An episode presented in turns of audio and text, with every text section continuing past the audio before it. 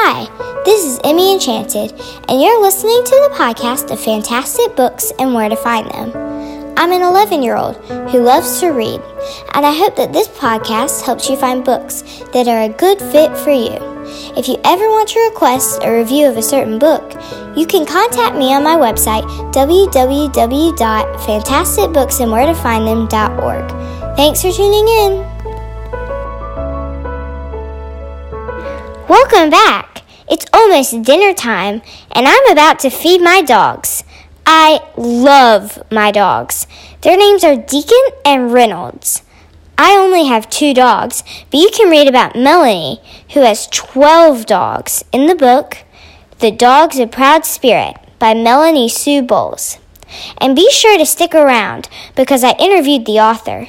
You can listen to it at the end of this podcast. Ready to get started? Here we go.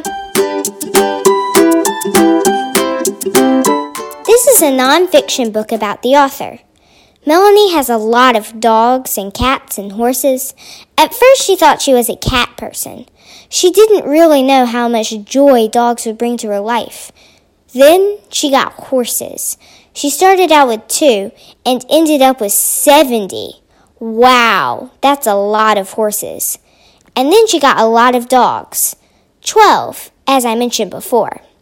They moved from Florida to Arkansas, and sadly, one of her dogs passed on. The dog's name was Molly. I found a few things in this book that related to my life. For example, a chapter called The Cow was about their dog named Molly. They would always leave food high up because she would always jump up and get it. My dog always jumps up and gets things, too.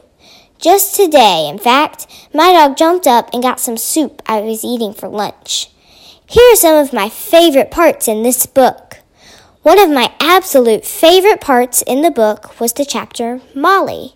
Molly was all about Molly, as I think you could probably figure out. It was before Melanie had dogs.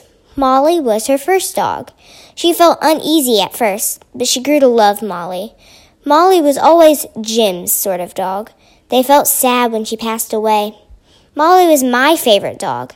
I cried myself away when Molly died. It felt so sad. But thankfully, their last dog, Chloe, was a lot like Molly. She even jumped up to steal their sushi in the last chapter. I'm glad they finally got a dog that reminded them of Molly.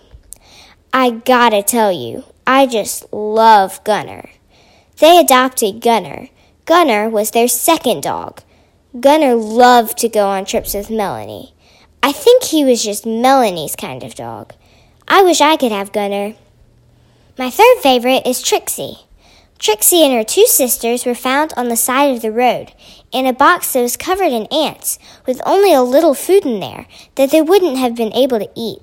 So Melanie took them in. It was easy to get to her sisters, Daisy and Trudy, but it wasn't that easy to get to Trixie. But when she finally did, Melanie loved them with all her heart.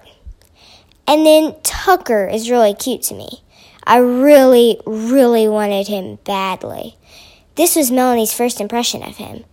He's just about the most adorable thing I've ever seen. He looks like a pig with fur. Look at the round belly. She loved Tucker a lot. And those are my four favorite stories. If you want to read the book, go ahead and try it. Send a message back to me about what your favorite story was. Hope you like the book, and you can contact Melanie Sue Bowles on her website, www.melaniesuebowles.com. Will they get more dogs and get a happy, loving family? Or will all the dogs die and they be in endless sorrow? As I always say, read the book to find out. I recommend this book to people who love just a regular nonfiction story once in a while and can take on all of those details without a single bit of magic. It was a bit hard for me at first, but I loved the book. Here's a few helpful things I like to say about the books I read. Run and get mom. It's how I describe the scariness factor. There were no scary parts, but I'm going to count sadness for this time.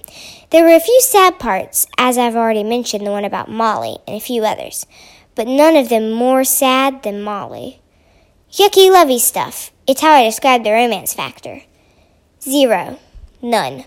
Nada. So, what's my rating for this book? I give this book four and a half wands. It was a little sad, but I loved it. My mom had to talk me into finishing reading it when Molly died. I love the book, and I feel glad that the author got to have all of those dogs. I feel sort of jealous of her at the same time, because I wish I had all of those dogs too. Thanks for sticking around. Now you can listen to an interesting interview between myself and Melanie Sue Bowles. How are you? Hi, Emmy. Thank you for having me. I'm great. I'm thrilled to be here. No problem. You want to get started? You bet. Okay. So, first question. How has life changed since you wrote The Dog of the Proud Spirit? Well, I don't necessarily think much has changed, but I do have to tell you that I'm always so inspired when people write to me after reading my books mm-hmm. to tell me that the stories about our animals have changed them, has changed their life. I think that's kind of cool because a lot of people have told me they have a new understanding of the life that animals deserve, and and that's really inspiring, and it makes me happy. Yes. Your book actually inspired us to get another dog. Oh, that's because, fabulous. I love that. Yes, because we read that dogs always need to be in a pack, and our dog wasn't very healthy, and um, ever since we got Reynolds, he's been doing much better. Oh, I love to hear that. That's wonderful. Thank you for telling me that. Mhm. Anyway, next question. Um, do you feel you'll write any more books on the animals in your life besides the horses of proud spirit and hoof shoes? I think hoof prints.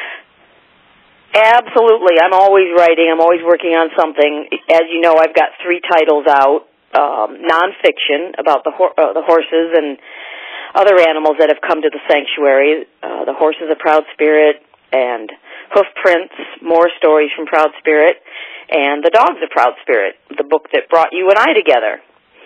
And I just finished a middle grade manuscript. Um, it's about a young girl who's very lonely. She's growing up on a very rural peach farm, but she discovers a family secret that changes her life, and everything revolves around a bedraggled little donkey. Ooh. I don't have a publisher yet, but um, I'm working on that. So hopefully that book will come into print soon. Yes. So next question. Mm-hmm. How did you become a firefighter? Oh well, um, I was volunteering at a fire department. This was a long, long time ago. It was way before there were very many women in the fire service. And I was volunteering at a fire department and my sister, my older sister said to me, "Why don't you go to the academy and get hired by the fire department?" And back then, it just didn't really dawn on me about women being in the fire service. This was a very long time ago, and I just I loved helping people. I loved the volunteer work, but boy, go ahead and get paid. That's even better, right? so mm-hmm. we went to the I, tr- I applied to go to the academy, and I was actually the very first woman to make it through. And I had a wonderful career as a firefighter medic. And of course, now there are hundreds of women in the fire service. But it was just, it's very rewarding work to answer your question. And I, it was a wonderful career, and I loved doing it. Nice. What inspires you to become an author? Why did you start writing books? Well, when I was younger, I loved the Little House on the Prairie series by Laura Ingalls Wilder. I love that series. Oh boy, it's my absolute favorite. I still have it. I still have the whole collection. Mm. And when I was a young girl, I always said, one day I'm going to live on a farm with a lot of animals and I'm going to write their stories. and that dream came true. That's really nice. That doesn't happen a lot. You don't think something and then. Yeah, I worked very hard for it, and I just I always dreamed of having a a, a place for animals who were in need, and I've just always loved to write. And but I was very inspired by Laura Ingalls Wilder. I bet she would be inspired by you if she could see what you've done. Oh, that's an awful nice thing to say. Thank you. Oh, it's true. Thank you. Next question. If a kid was discouraged about reading, what would you tell them to make them want to read? Oh, that's an easy one. I have I have one thing I would say. Reading can take you anywhere you want to go. I've always thought that too. Good. Yeah, I really believe that. Mm-hmm. That's a nice answer.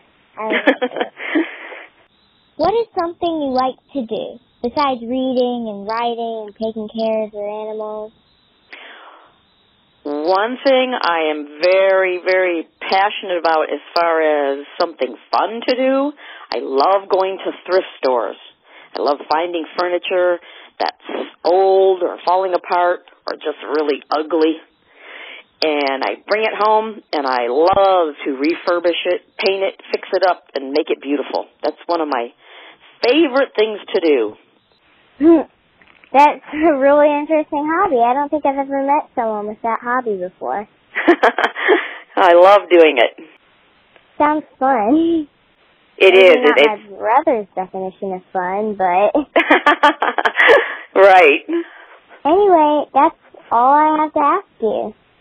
Thanks for being on this interview with me. Okay. Um, I am so appreciative. I can't tell you, and it was just wonderful to hear your voice, and I sure appreciate your time. Thank you. Okay, honey. Thank you. Bye bye. Bye. Wasn't that interesting? I loved how she talked about how much she loved shopping for old furniture. Be sure to read her book to learn more about her other hobbies. Thank you for listening to my podcast. If you're listening in iTunes, please give me a rating and be sure to subscribe. And always remember, reading is magical.